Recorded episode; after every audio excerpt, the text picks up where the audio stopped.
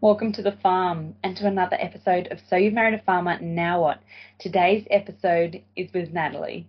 Natalie is a pharmacist and cattle rancher from Nebraska in the US, and we talk all things beef cattle. Natalie is also the host of Discover Ag on podcast. You may have heard her talking about news articles in reference to agricultural industries. So let's jump into today's episode.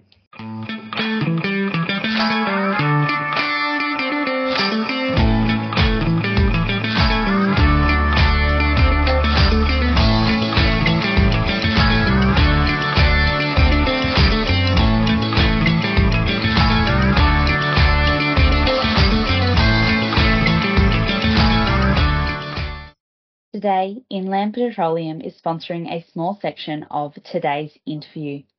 Inland Petroleum for farming. Whether you are sowing, irrigating, spraying, and harvesting, Inland Petroleum has all you need to keep your machinery up and running. They can arrange direct delivery of bulk fuel to your farm. They can supply lubricants and fuel equipment for on property use. Inland Petroleum employs locals to run locally operated businesses to make sure that the finances are going back into your farming community to continue benefiting you and your farm. There is no delivery too small or too large that Inland Petroleum cannot handle. Now back to today's episode.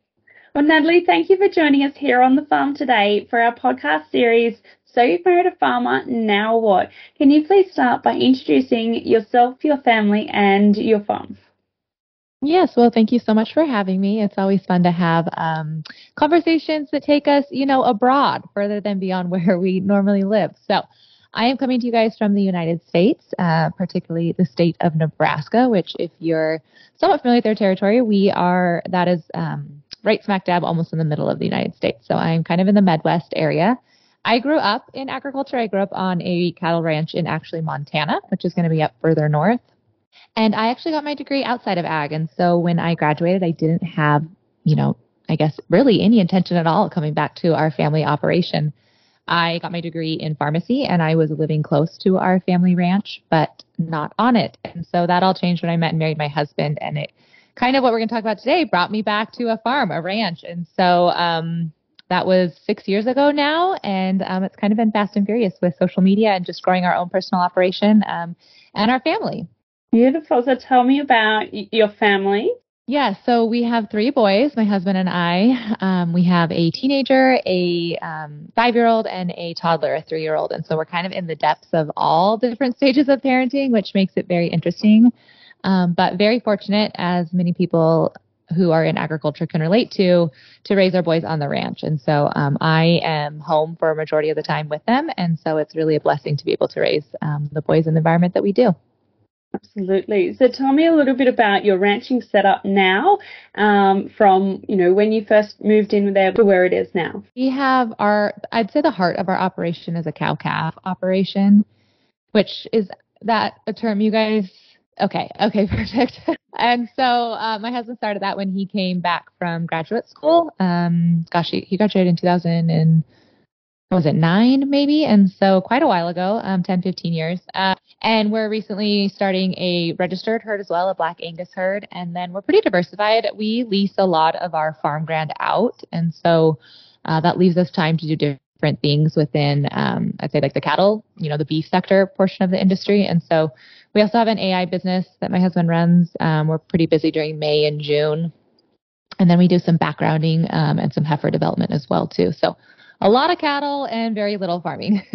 that sounds excellent. And tell me a little bit more about the development of your Black Angus studs. Yeah, so we started that, gosh, uh, well, this is going to be our first year that we're having a live auction on our ranch. Um, let's see, the two years before that, we did bidding online. And then before that, I think we had two or three years of private treaty. So this is probably our sixth year um, building our register herd out. Um, as I mentioned, it's Black Angus. My husband has always been really interested in genetics.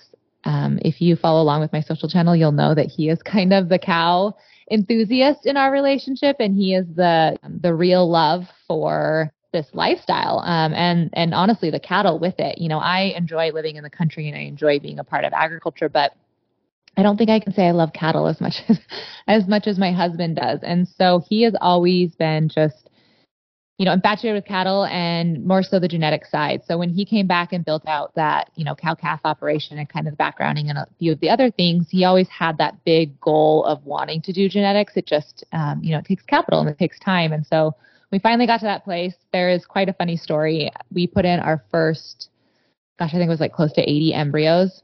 Um, and we, my husband actually didn't know how we were going to pay for it. And we went on a baby moon um, with my middle child.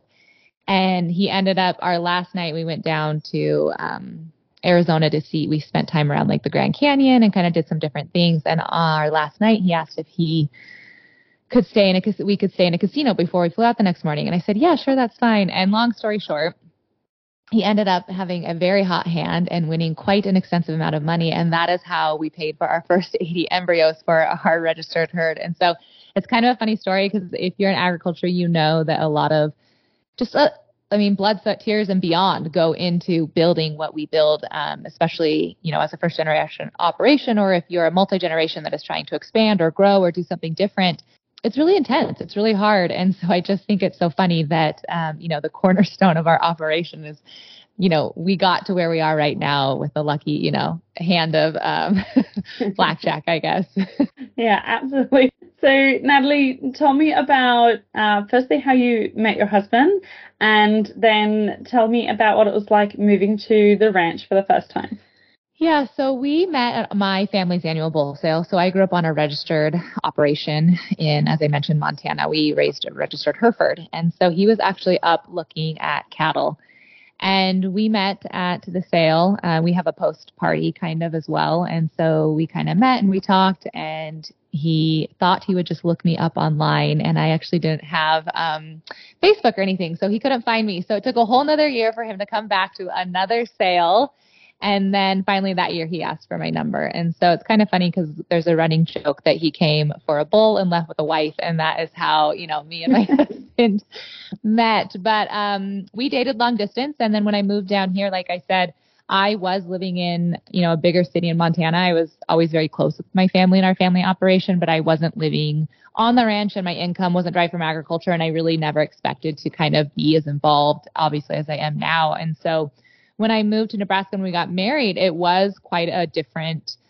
change for me. You know, I obviously had background and familiarity with growing up on a ranch and, you know, just being raised in that environment. So on that hand, it wasn't different. Um, but it was different from the sense, like I said, I was, you know, living in a city and I was practicing pharmacy full time. And I guess so much of it felt like home and so much of it felt um, just really different and new to me as well. Yeah, yeah, because it's very different as well going from just living on an operation to actually being involved in the decision making and the business side of it.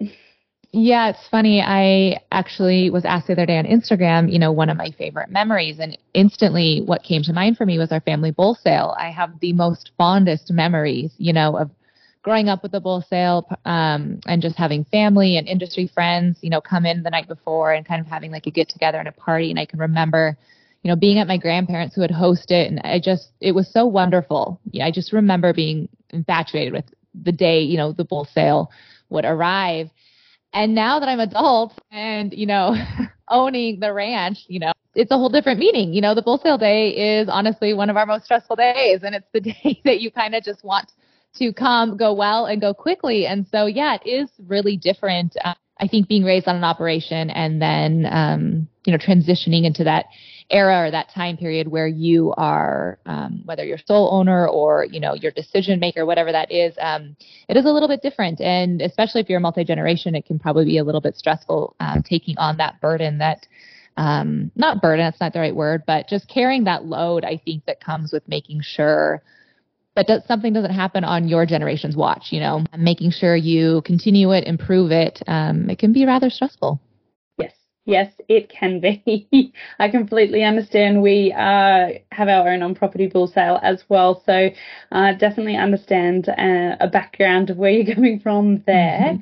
And so, when you first moved in, was there any challenges or hurdles that you came across where you thought, oh, I wasn't expecting that? Yeah, I think again, it's such a different perspective being the child on the operation. I don't really remember my parents. Uh, I guess I should say it this way. I remember my dad being home for dinner at a set time all the time. So I didn't really realize, I think, this time warp that can happen on farms and ranches where uh, depending on how the day goes or what happens there's not much like rigidity and schedule you know it's if the cows are out or something goes wrong you still need to accomplish the job and finish you know feeding or whatever it is and so i think that was a really big shock for me as i kind of expected again coming from working um, you know a nine to five i had a schedule to my life and so when i moved here it was like, well, you know, dinner's at 5:30 or 6 or whatever it is or you know, we leave to go to church at this time or we're going, you know, to meet friends at this time. And I think for a long time I struggled um, probably more than I should have with letting go of that schedule and the structure. Now, you know, after 6 7 years of marriage, I am much more fluid in kind of having I guess no expectations around a timeline and I think that has really helped um, our marriage and just the operation um, kind of run smoothly, I guess, is just being more open to eating whenever or leaving whenever or making plans kind of more last minute or on the go so that my husband doesn't have the stress of trying to do everything out on the ranch and then also, you know, keep the structure inside the house as well. Yeah. And do you think that started with a mindset change or around changing habits? Yeah, I think it was probably my husband, honestly. He has much more patience than I do. I would say his energy is a lot, you know, just less than mine. You know, if we were to put ourselves on an energy spectrum, I would be much more, you know, high strung, fast paced than him. And so I think just being around him and then also realizing that that was kind of the problem, it made me just kind of say, okay, well, it's going to be fine if dinner is later, or it's going to be fine if we have to do church Sunday and not Saturday, or whatever it is. And so I don't know if it was an intentional mind shift as much as it was just, I mean, maybe like matching my husband's energy a little bit more and kind of meeting him, you know, where he was at, I guess. Yeah. Yeah, absolutely. When you look out over the ranch now, what do you think has been your biggest accomplishment together?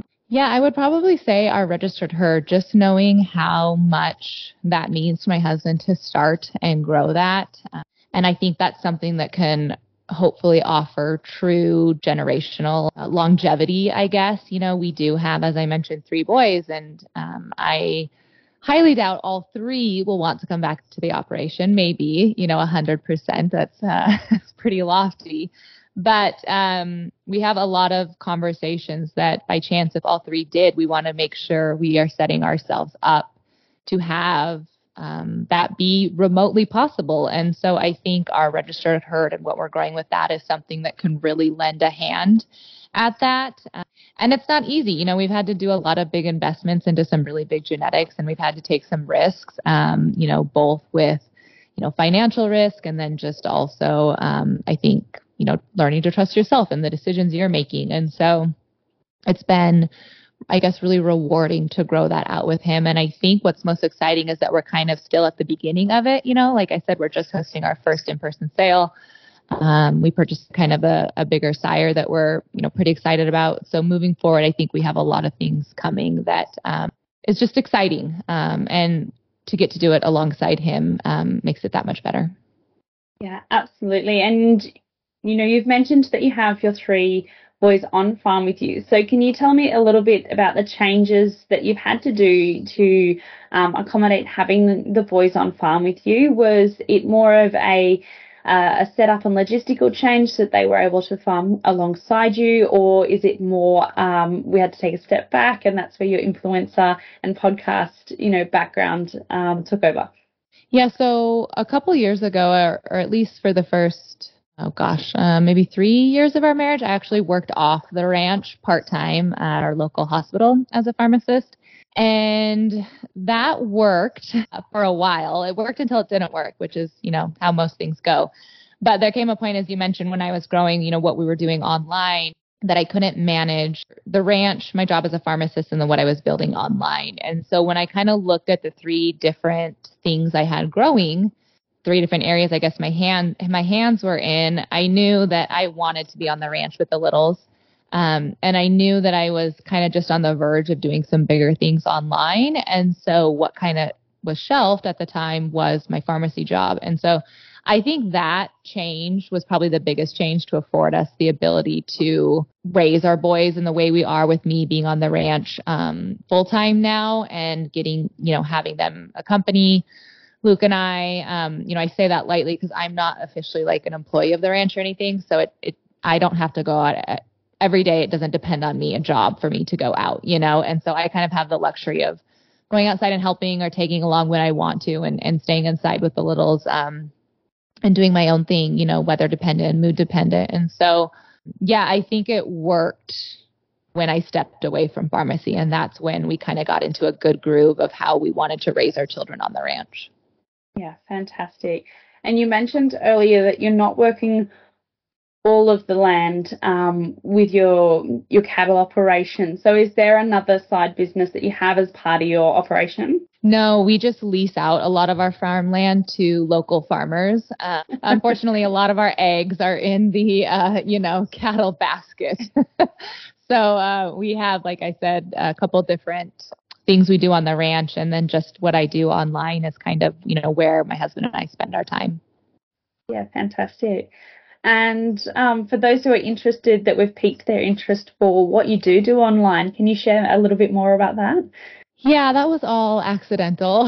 When I moved to Nebraska, I didn't have an opportunity to take a pharmacy job right away. And so instead of just kicking back and relaxing like a normal human would, I decided to find something to fill my time. And so I ended up starting a direct to consumer beef business with one of my friends. And so we knew right away that if we were going to, you know, sell beef online, uh, we were going to have to have um, a community built around that. You know, if you're going to get strangers to buy from you, they need to know you and trust you. And so right away, we started using social media to market our beef business.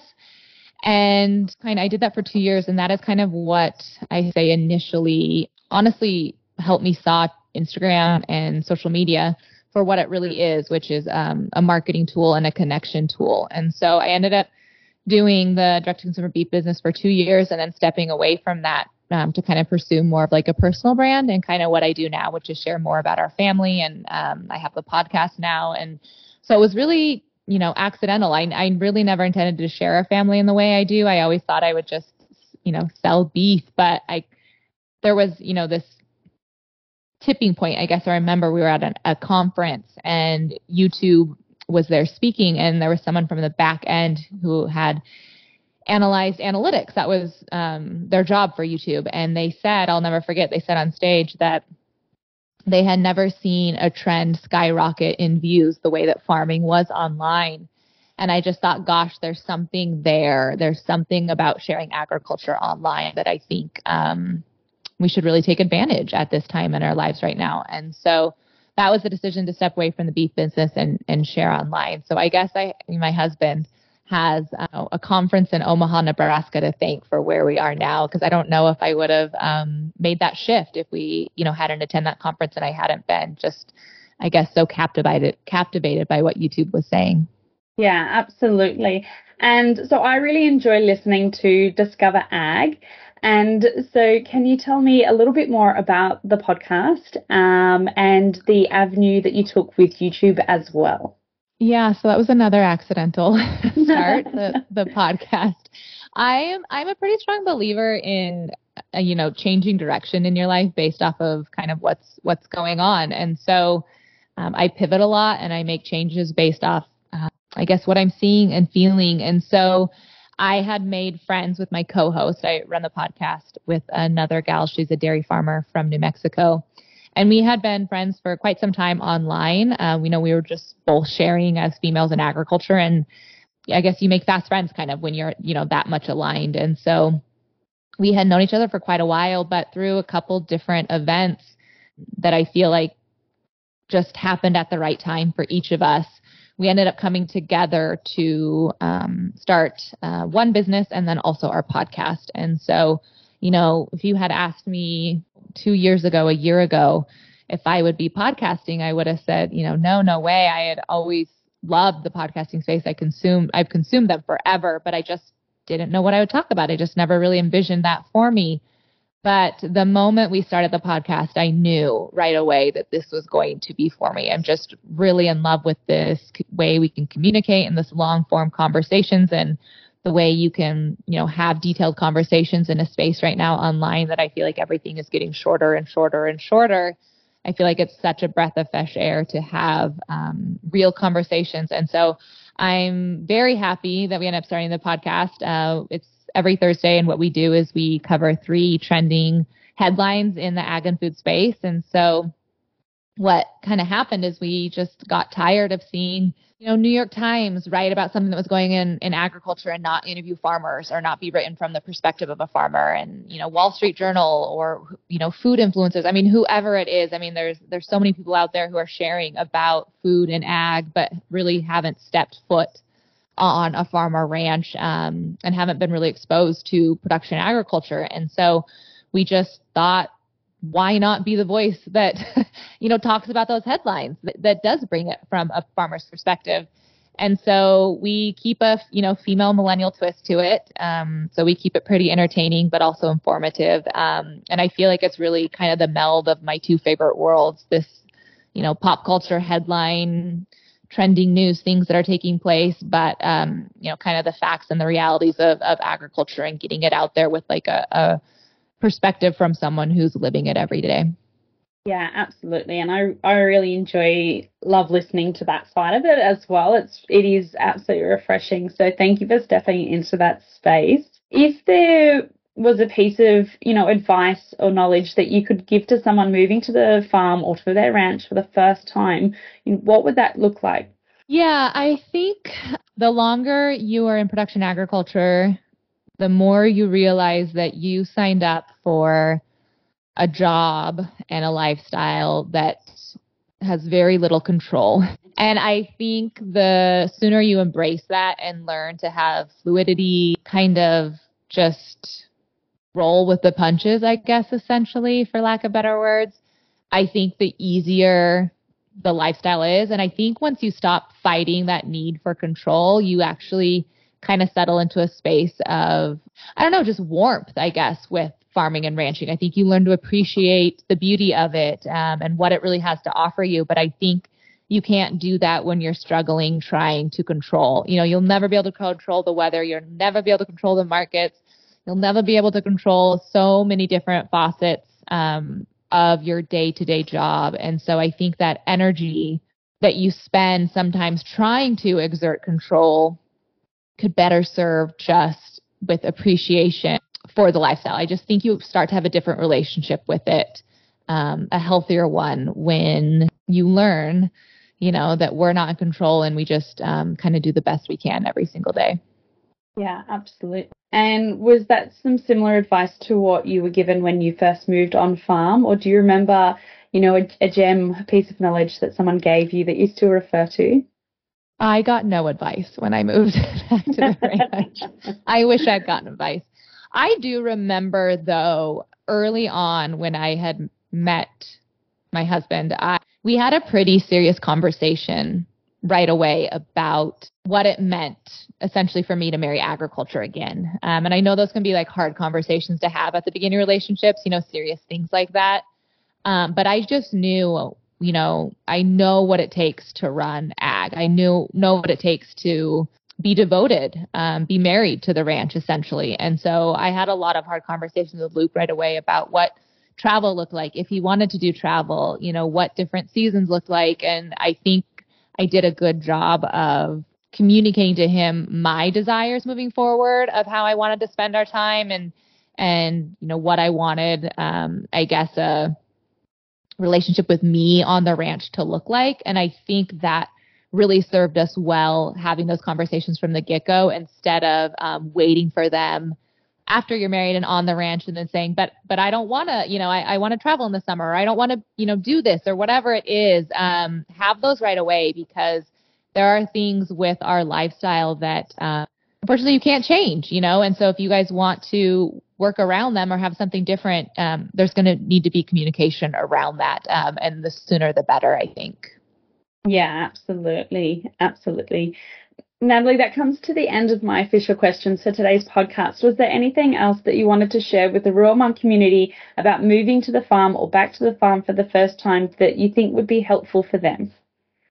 Yeah, I think with our society right now and having social media, it really is a gift. You know, you can be pretty isolated depending where you live. I have friends who I don't even know how, you know, far away their closest neighbor is and I think that that generation of women before us probably really struggled with isolation in a way that we don't have to because we can be so connected online. And so I think that anyone who is very remote um, or anyone who does maybe struggle being back on an operation or anyone who's maybe a first time you know farm wife or ranch wife um, i would find that community online of women because I guarantee you there is another woman out there like you that is having the same thoughts, feelings, concerns um, as you, and you don't have to go through it all alone. And then you also it's fun to have someone to celebrate with too, and and and share the goods um, as well because not everyone understands their lifestyle. And so I just I really encourage um, any woman on the ranch or farm to kind of find a community, whether that's in person or online. Yeah, absolutely. That's so important. Thank you so much for coming on today and chatting with us. If you've married a farmer, now what? So thank you. Yeah, thanks for having me.